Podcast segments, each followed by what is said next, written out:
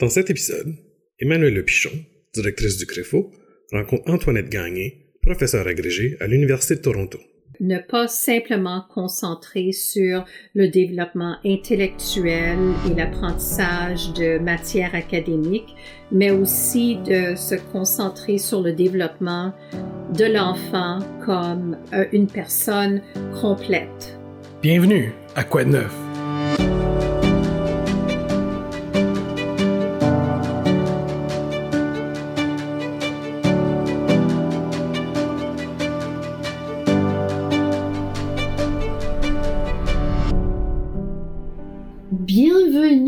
Cette nouvelle saison des balados du Créfo.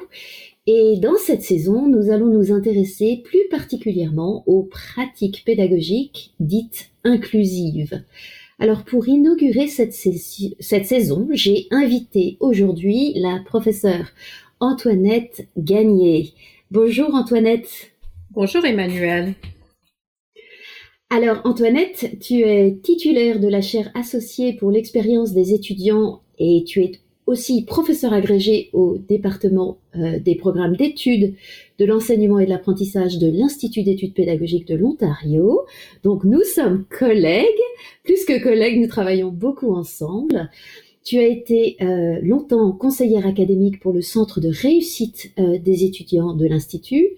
Depuis plus de 20 ans, tu travailles sur des recherches auprès d'enseignants et d'apprenants migrants pour comprendre comment créer un environnement plus inclusif dans les classes euh, des écoles euh, ou de l'école d'aujourd'hui.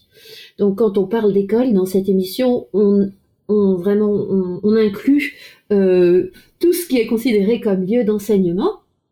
Alors nous nous sommes rencontrés parce que tu m'as embarqué dans un projet qu'à l'époque tu soumettais au CRSH sur la question de l'intégration. Alors, avant, j'ai parlé d'inclusion, maintenant on parle d'intégration des étudiants syriens dans l'éducation au Canada et plus largement euh, en Europe. Donc, ce projet, il euh, faisait suite à de nombreux autres projets qui ont donné naissance à une incroyable bibliothèque euh, de ressources vidéo euh, intégré à tes sites euh, web que j'ai eu euh, l'occasion de revisiter récemment. Et un exemple est le projet de recherche intitulé, alors en français, hein, Combler le fossé, explorer des stratégies pour établir des relations positives entre les enseignants et les parents issus de la migration. Antoinette, tu as beaucoup écrit sur euh, les questions de diversité dans l'éducation et sur les expériences des élèves, des enseignants et des familles euh, d'immigrants dans le système euh, d'éducation, en particulier le système canadien. Alors Antoinette, merci beaucoup d'avoir accepté mon invitation. lorsque je suis arrivée en 2017, tu m'as introduite au concept des cartographies de soi. Alors, en anglais, ce sont les Me Mapping Activities et j'ai tout de suite été absolument transportée, euh, fascinée. Euh, je trouve personnellement que le titre est plus poétique en français, mais je suis pas du tout, euh, pas du tout biased. et c'est une, en partie, une des raisons pour lesquelles je t'ai invitée aujourd'hui, parce que je suis convaincue que cette formidable ressource pourrait beaucoup intéresser et inspirer les écoles francophones de l'Ontario et bien au-delà. Donc, euh, tu vas nous expliquer ce que c'est, mais d'abord, je voudrais te poser la question de savoir qu'est-ce qui, dans ta vie personnelle, a orienté ta recherche vers les questions de migration et de mobilité? Bonne question. Euh, quand j'étais jeune, euh, ma famille a déménagé fréquemment. Alors, euh, j'ai connu les défis de l'adaptation à différents environnements, les nouvelles langues, les nouvelles religions, les différents genres d'écoles. Et j'ai aussi vécu la polarisation des anglophones et des francophones euh, à Montréal. Et euh, j'ai vu de quelle façon les nouveaux arrivants étaient perçu par euh, mes pairs dans les différentes classes euh, à l'école secondaire et puis je pense que ça m'a motivé à, poursuivre une carrière où euh, je pouvais travailler avec des jeunes qui comme moi ont de grands défis dans leur vie pour s'adapter à de nouvelles euh, façon d'apprendre, des nouvelles écoles, des nouveaux euh, professeurs et tout le reste. Oui, alors merci Antoinette, tu parles du défi des jeunes, mais est-ce que c'est pas d'abord un défi pour les enseignants? Oui, en fait, euh, dans les années 70, ma première expérience comme enseignante de l'anglais langue seconde, c'est euh, fait euh, dans une usine, l'usine en fait euh, de la compagnie de chocolat Cadbury. et mes étudiants étaient tous issus de migration et vraiment, je ne savais pas comment m'y prendre. J'avais euh, appris dans mes cours de pédagogie à l'université comment enseigner la langue de façon communicative, mais ça ne m'a pas vraiment préparé à euh, appuyer euh, des étudiants issus de migration. Alors oui, euh, j'ai dû euh, rapidement parfaire euh, mes connaissances et m'adapter pour vraiment bien appuyer ces étudiants qui comptaient vraiment sur moi pour devenir interprète culturel, linguistique et d'ouvrir certaines portes de euh, d'amener des nouvelles perspectives. Oui, donc tu es euh, tu es passé euh, de Montréal à Toronto hein, et j'imagine comme tu le dis tu as beaucoup voyagé. Donc comment qu'est-ce qui peut expliquer ce passage d'une ville à l'autre et en particulier d'un point de vue scientifique? Ah bien au début de ma carrière j'ai passé cinq ans à l'université McGill comme chargée de cours et puis euh, je voulais continuer dans cette euh, carrière et puis euh, j'ai découvert que la politique à l'université McGill était que si je voulais continuer, je devais euh, compléter un doctorat, mais ce doctorat devait être euh, complété ailleurs qu'à l'université McGill. Alors j'ai commencé à euh, explorer les possibilités et une des personnes qui m'avait toujours inspirée lors de mes études et de mon enseignement, c'était Jim Cummings, euh, Jim Cummins, et puis euh, il était prof à l'université de Toronto. Alors j'ai communiqué avec euh, lui pour voir si les études au doctorat seraient possibles. Alors je suis déménagée, j'ai déménagé à Toronto vers la fin des années 80 pour poursuivre mon doctorat avec la supervision de Jim Cummins. Quelle chance Alors, est-ce que tu peux m'expliquer comment, euh, voilà, tu as quand même une trajectoire qui, est, qui est longue hein, euh, euh, de travaux avec les écoles.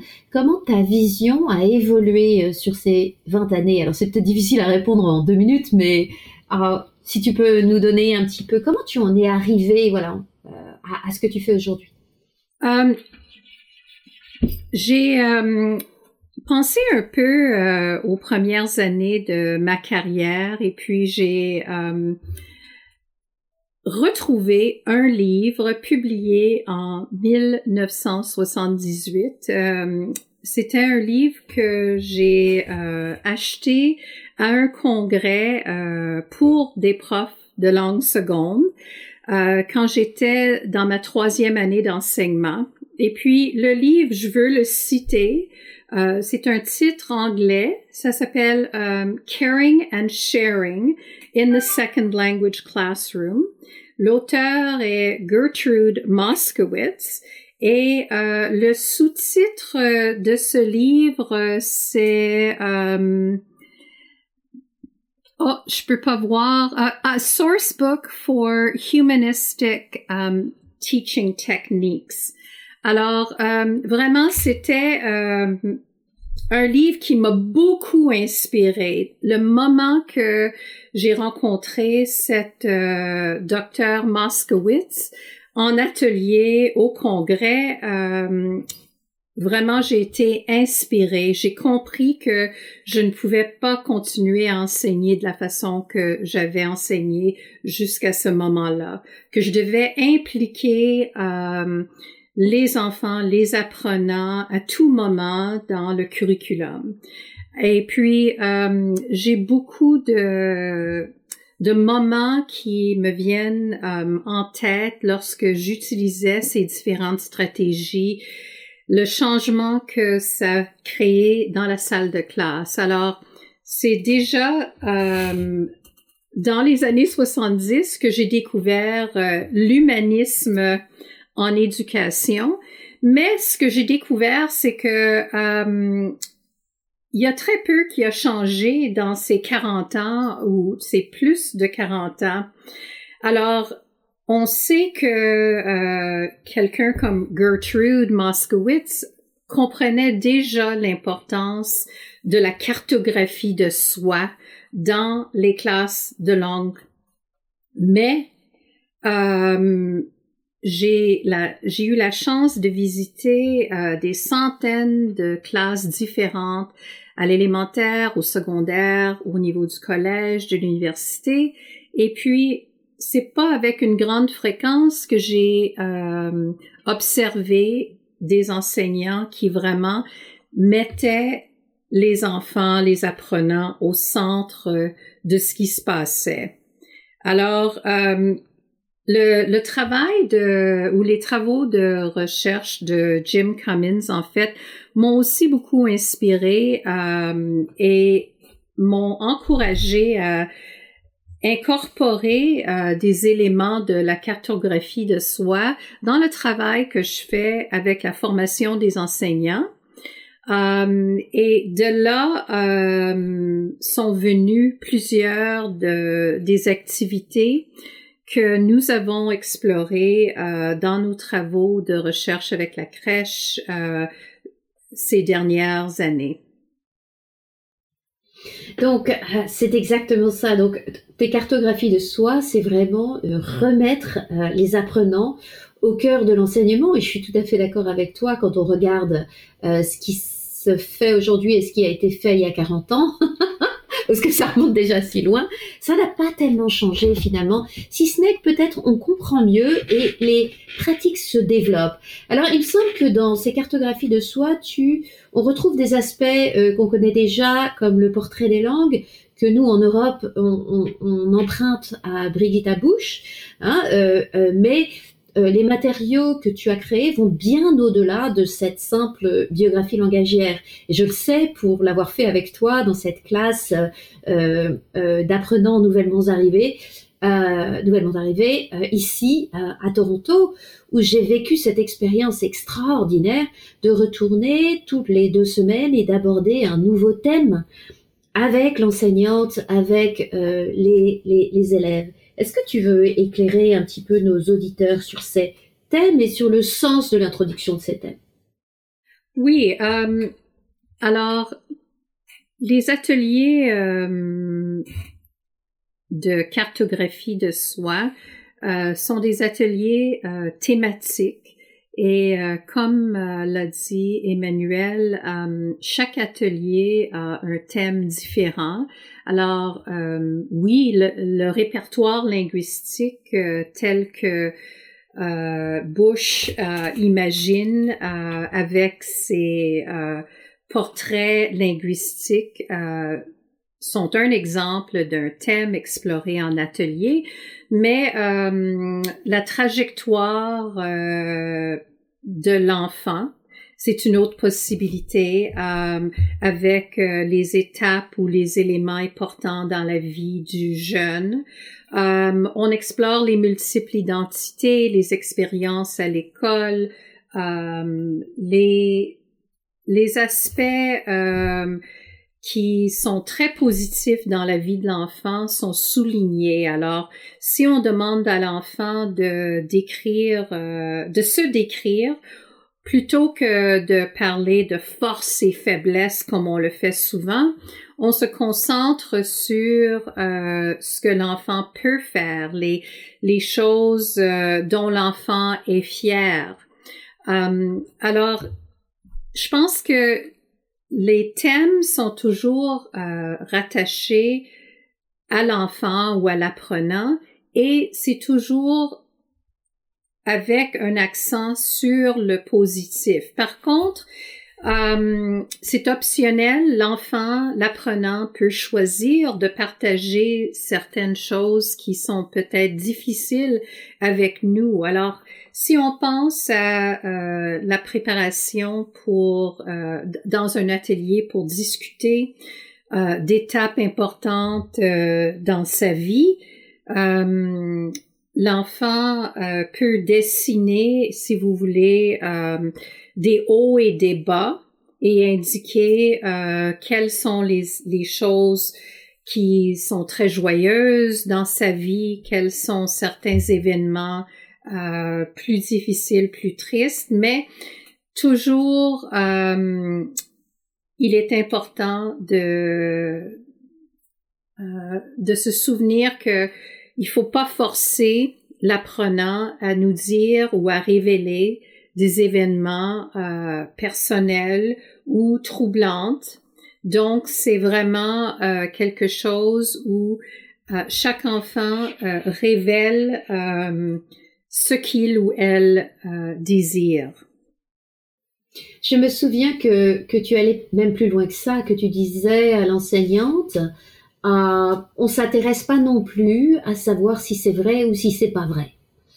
Ce qui nous intéresse, c'est son histoire quelle que soit la véracité des, des faits qui sont exposés derrière. Oui, en, fait, c'est ça?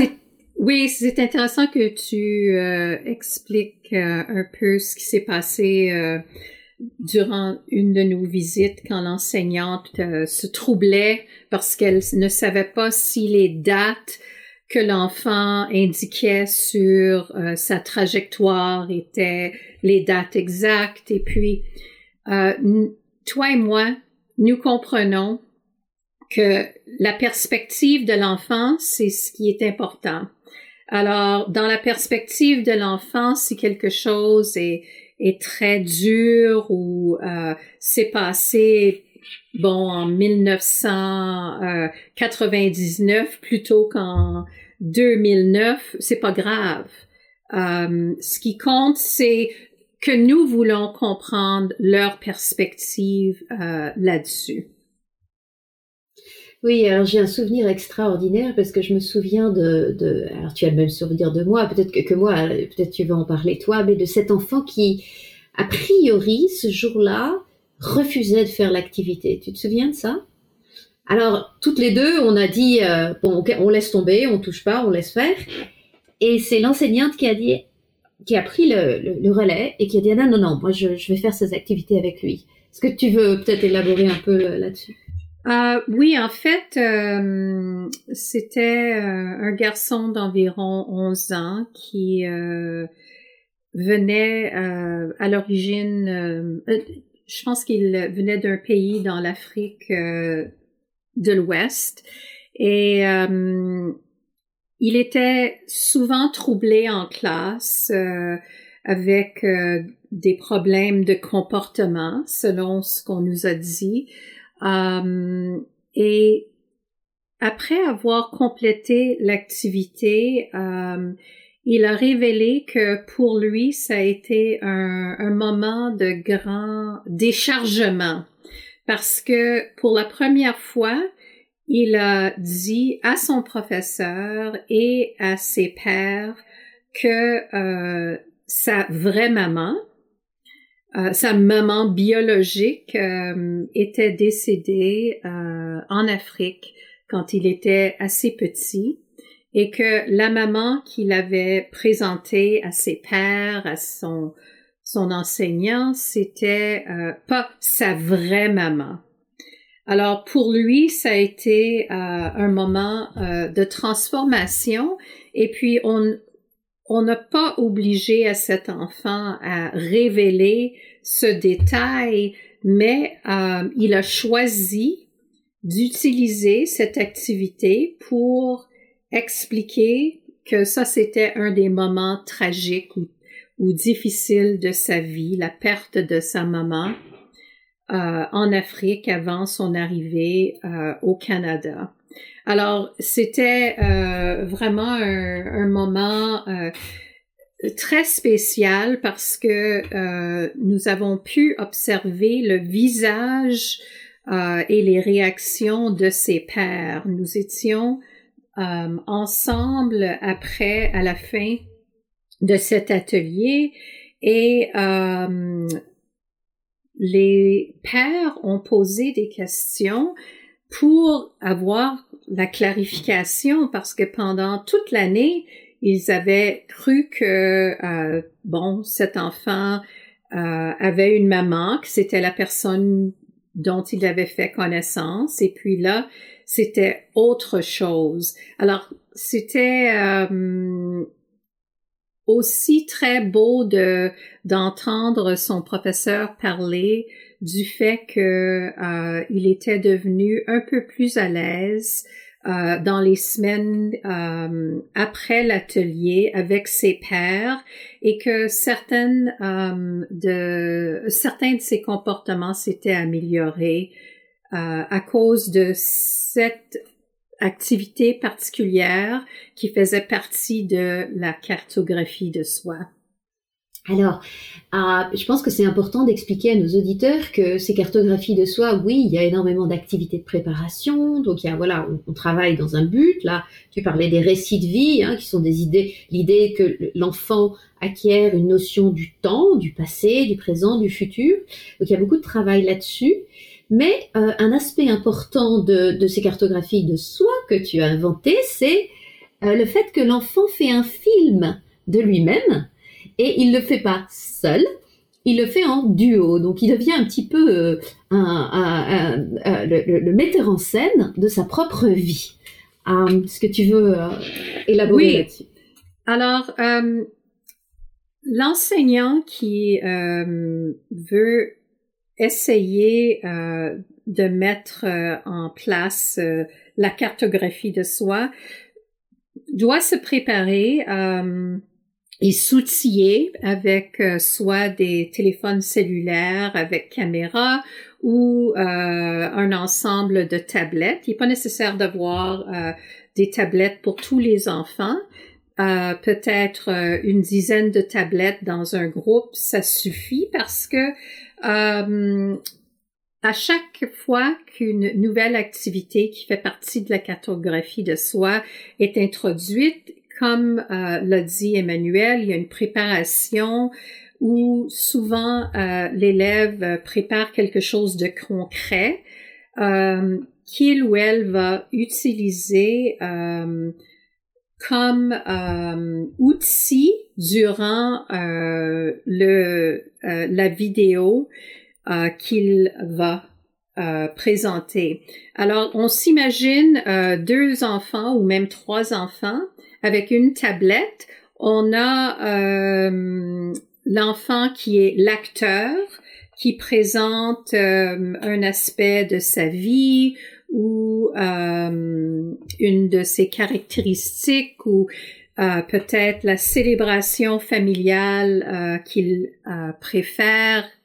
Il y a plein, plein de, de possibilités.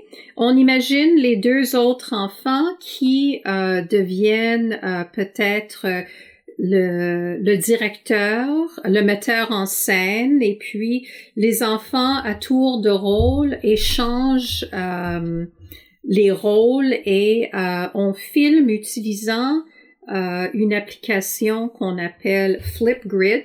Par contre, c'est pas nécessaire d'utiliser Flipgrid euh, pour faire la cartographie de soi. On peut utiliser beaucoup d'autres applications pour faire des vidéos euh, très simplement. Et euh, les enfants peuvent répéter plusieurs fois euh, jusqu'à ce qu'ils soient satisfaits de, du résultat. Alors, ce qu'il y a d'incroyable, c'est que non seulement est-ce que l'enfant se sent valorisé, mais l'enfant a beaucoup de, de chances de, de pratiquer, de, de développer une confiance, de se sentir à l'aise. Et puis, euh, parce que les enfants travaillent en petits groupes de deux ou trois, euh, ils s'entraident alors, s'il y a un moment d'hésitation, un autre enfant qui joue le rôle peut-être du metteur en scène peut souffler le mot euh, qui manque pour l'enfant. Ou euh, s'il y a un élément peut-être euh, de grammaire ou de prononciation, en fait, il y a beaucoup de négociations Souvent, ça se passe à travers les différentes langues. Alors, euh, l'enfant qui est l'acteur peut euh, dire aux autres, ah, euh, c'est quoi ce mot? Et peut-être qu'il il dit un mot en arabe et le, le metteur en scène connaît le mot en anglais ou en français et le dit à l'autre. Alors, il y a une belle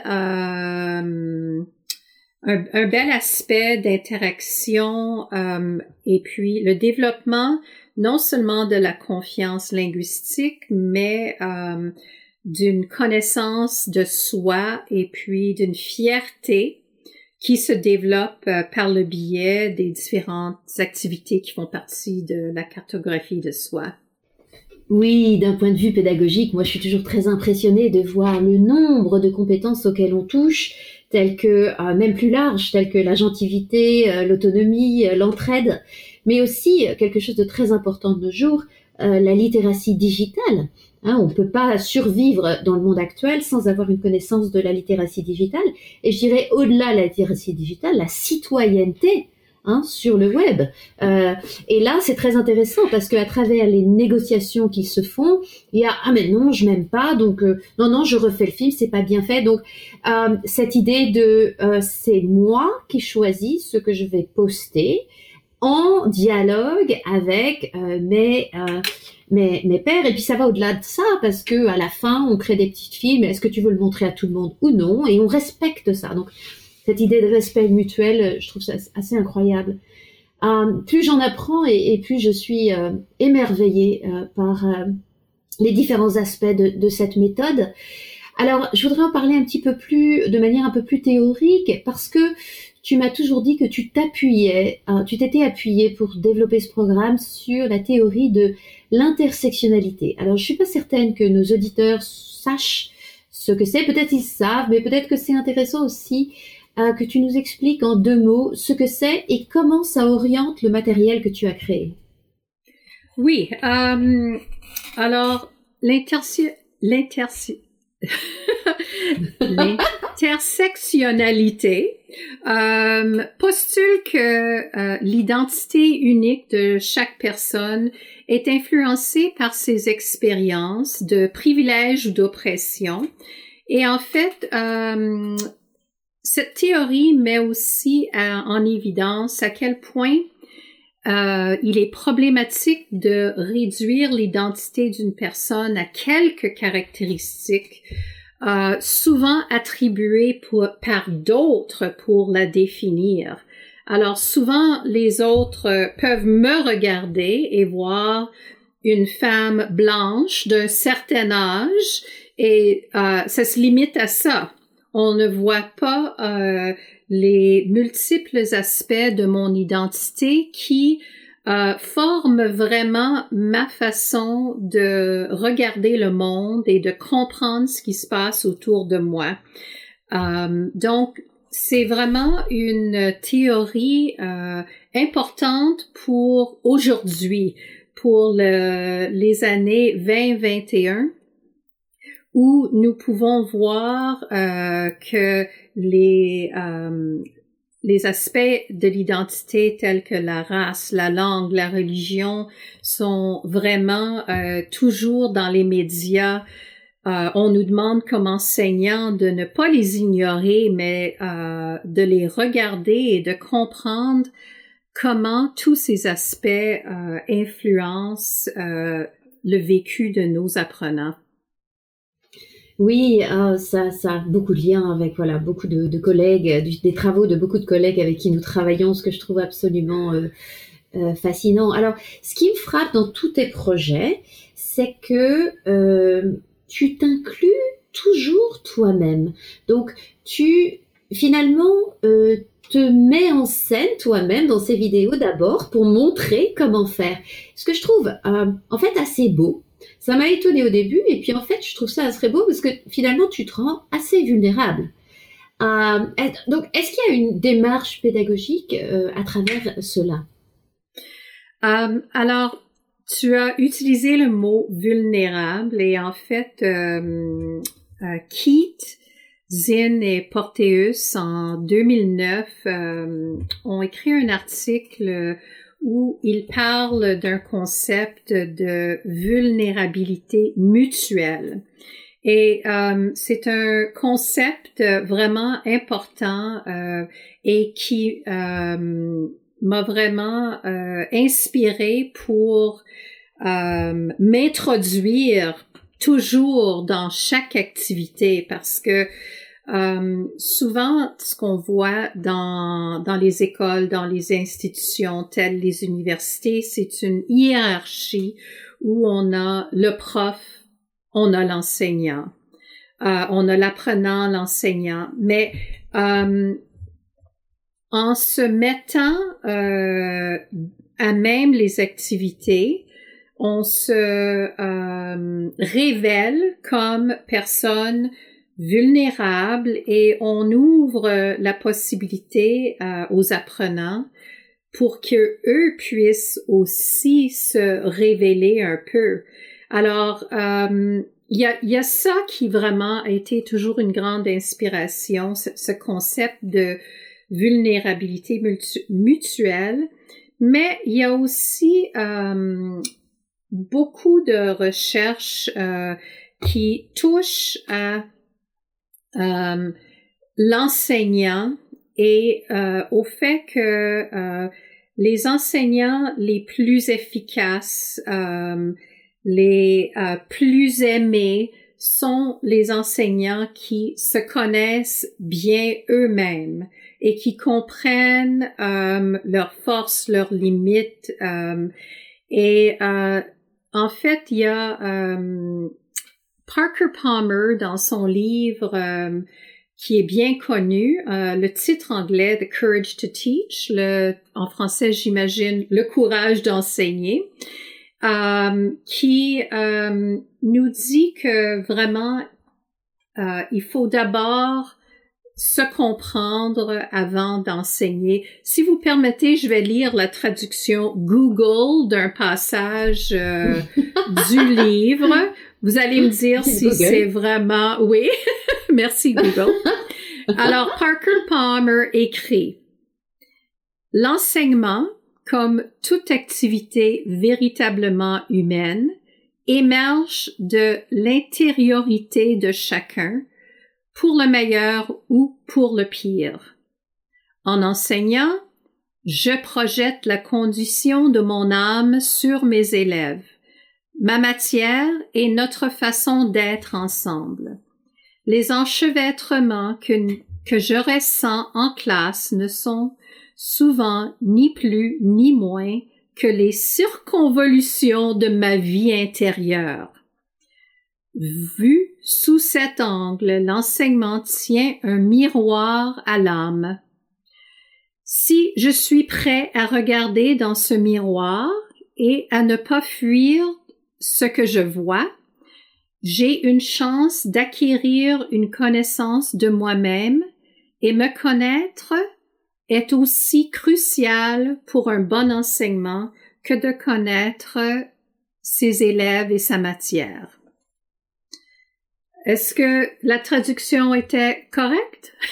C'était très beau, c'est très fort, c'est très, oui, c'est très fort et ça dit exactement ça. L'idée que on doit euh, avant tout, euh, bah, on revient en fait, on revient à Socrate, hein. Connais-toi toi-même. Hein. C'était peut-être le premier des enseignants. Gnotis et mais reste de, de grec. Euh, merci Antoinette pour cette citation, et c'est vrai que c'est important de, je parlais de Socrate, mais euh, l'expression en français dit de rendre à César ce qui est à César. Euh, moi aussi, je suis très touchée par ce concept de vulnérabilité mutuelle, vulnérabilité mutuelle en enseignement. tu as visité beaucoup de classes, tu l'as dit d'ailleurs, et certaines avec moi. Et c'est un parcours absolument fascinant que j'oublierai pas de sitôt, mais je voudrais savoir Qu'est-ce qui en général te frappe euh, le plus quand tu travailles avec ces classes qui ont introduit euh, ce matériel de cartographie de soi, cette pédagogie?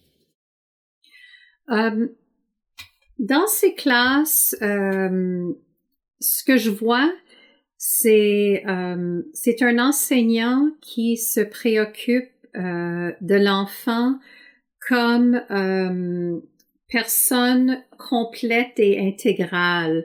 Euh, L'enseignant se préoccupe de la vie émotive euh, de l'apprenant, de sa vie euh, intellectuelle, de sa vie familiale. Alors, l'enseignant reconnaît la totalité de l'apprenant et ce qu'on peut observer, euh, et puis ce qu'il y a d'impressionnant dans ces classes, c'est de voir comment l'enseignant peut intégrer ces différents aspects de l'enfant dans le déroulement euh, de chaque, si vous voulez, module ou thème abordé. Alors, il n'y a aucun aspect qui est négligé. La, grande différence entre euh, certaines classes traditionnelles et les classes où je vois euh, vraiment euh, une transformation chez les apprenants, c'est euh, le fait de ne pas simplement concentrer sur le développement intellectuel et l'apprentissage de matières académiques, mais aussi de se concentrer sur le développement de l'enfant comme euh, être euh, en famille, en communauté, et puis d'être un, un, une personne complète. Hmm. c'est vrai. Alors, on, tu soignes beaucoup les enseignants, on le sait. Hein tu, ne, tu ne vas jamais faire des recherches sans donner au moins autant que ce que tu as reçu. Et tu as euh, développé un certain nombre de guides euh, pour pouvoir intégrer au mieux euh, ce programme dans les classes. Où est-ce qu'on peut trouver ces ressources? Euh, nous avons un site euh, avec le titre Me Mapping. J'espère que euh, vous allez pouvoir inclure le titre peut-être, mais c'est site pluriel.google.com view Me Mapping. me Mapping est le mot-clé et Là, vous allez non seulement retrouver euh, des vidéos. À ce moment, nous avons environ 40 vidéos qui durent d'environ euh, 4 minutes à 15 minutes. Et puis, chaque vidéo euh, inclut plusieurs mini-vidéos euh, d'enfants euh, qui ou d'apprenants plus euh, un petit peu plus vieux. Les les apprenants euh, sont entre l'âge de 5 ans et 19 ans et on peut voir un peu ce qui se passe dans leur vie en visionnant les vidéos. Il y a aussi plusieurs guides. Si vous êtes enseignant, euh, vous allez pouvoir retrouver tous les éléments euh, requis pour euh, en fait faire les différents genres d'ateliers proposés pour la, faire la cartographie des élèves. si vous êtes en formation des enseignants et vous vous intéressez à la cartographie de soi, nous avons aussi développé des guides pour vous euh, pour travailler avec les stagiaires qui se préparent à l'enseignement à l'élémentaire ou au secondaire. En fait, euh, je dois dire que je suis très, très contente de voir la réaction de nos stagiaires euh, à l'Université de Toronto qui ont eu la chance de d'eux-mêmes explorer ce que c'est la cartographie de soi et euh, de rencontrer euh, nos 40 participants qui se révèlent par leurs vidéos. C'est vraiment euh, touchant d'entendre les stagiaires euh, nous dire que euh, en rencontrant ces, ces jeunes, qu'ils comprennent maintenant la, le danger de de certaines de certains termes qui nous limitent vraiment dans nos perceptions. Alors quand on dit ah ça c'est un apprenant d'anglais langue seconde ou euh, c'est un enfant issu euh, d'immigration. C'est très, très limité comme euh, marqueur d'identité. Alors, je vous encourage d'aller explorer les ressources, les vidéos et les guides au site Google Me Mapping. Mm-hmm. Alors, ça sera, on va le poster sur euh, en dessous du podcast, hein, sur notre propre site du Créfo, ça c'est certain. Mais euh, euh, Antoinette, si tu pouvais rêver d'un système éducatif idéal, à quoi est-ce qu'il ressemblerait? Hmm. J'ai un peu réfléchi à ça. J'imagine une école un peu plus euh, dynamique euh, que les écoles traditionnelles, en ce sens que les enfants, plutôt que de passer leur journée euh, toujours dans un même groupe en termes de l'âge de leur père, j'aimerais voir des groupements, des fois qui permettre aux élèves euh, de travailler avec au moins euh, des jeunes euh, d'âge différents. c'est une école où je vois non seulement beaucoup de couleurs et de formes artistiques, mais je vois beaucoup de langues, j'entends beaucoup de langues, il y a une infusion euh, de multimédia et d'art, mais à la base, euh, c'est une euh, pédagogie par découverte que je vois ou que j'imagine. Alors, ce sont des activités d'exploration qui sont qui ont comme point de départ des questions robustes qui proviennent euh, des enfants, des, des ados, euh, plutôt qu'un curriculum imposé par euh, la province ou le système. Et voilà. Ce que je trouve extraordinaire à t'entendre, Antoinette, c'est que on a l'impression qu'avec les années, euh, l'enthousiasme, au lieu de se tasser, au contraire, s'est développé, que tu es toujours plus enthousiaste, que tu as toujours plus d'idées euh, pour l'éducation et que euh, tu le regardes avec des promesses d'avenir et je trouve ça merveilleux. on a besoin de ça, on a besoin de, de, gens enthousiastes qui ont des idées et qui remotivent le personnel éducatif qui fait un travail merveilleux dans l'enseignement, c'est important de le dire. Alors, la dernière question que je voudrais te poser, c'est ah, je sais qu'on écrit un livre ensemble, hein. il, faut, il faut donner l'eau à la bouche de nos éditeurs. Mais euh, il y a aussi, euh, si euh, il y avait un ou deux articles qui, nous, qui, qui pourraient nous aider à mieux comprendre ton travail, lesquels tu nous conseillerais, Antoinette?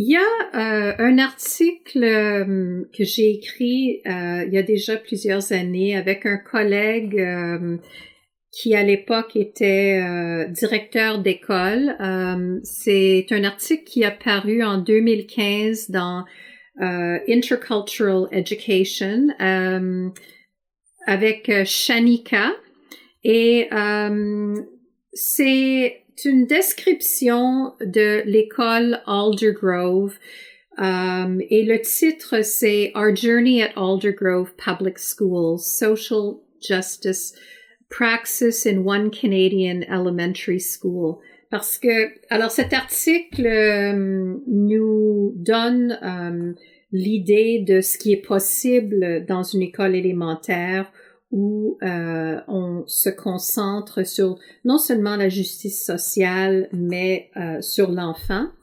Et puis peut-être un autre article écrit récemment euh, avec deux collègues, euh, euh, Valencia et Harris. je vais vous donner les, les, les éléments spécifiques. Le titre, c'est Unpacking Professional Identity, um, the use of multimodal identity texts in teacher education. Alors, ça nous montre comment, dans cet article, on peut et on doit euh, faire la cartographie de soi euh, avec les futurs enseignants. Et puis cet article euh, nous propose certaines pistes pour faire ça dans le cadre de la formation des enseignants. Merci beaucoup Antoinette. Tu nous as euh, rappelé à l'ordre hein, pour que nous remettions au cœur de notre enseignement euh, nos apprenants, euh, sans oublier nos forces, nos faiblesses, et puis de savoir mettre en avant ce dont les apprenants sont fiers. Alors voilà, ça sera peut-être le mot de la fin, à moins que tu veuilles proposer un mot de la fin. non. Euh, ça m'a bien fait plaisir euh, d'être ici avec euh, toi aujourd'hui. et puis, oui, je suis très enthousiaste parce qu'après plus de 40 ans dans la salle de classe, je vois que finalement, nous sommes peut-être arrivés à un moment où une réelle transformation est possible dans nos écoles élémentaires, secondaires et puis dans nos universités extraordinaire parce qu'on a commencé le podcast en disant pas de changement depuis 40 ans et on le termine en disant si, on évolue. C'est merveilleux. Merci Antoinette et à, à nos auditeurs, au plaisir. Saviez-vous que vous pouvez compléter une maîtrise en éducation à temps partiel à l'Université de Toronto entièrement en français? Pour avoir plus de détails, contactez-nous par courriel à crefo.oise.utoronto.ca.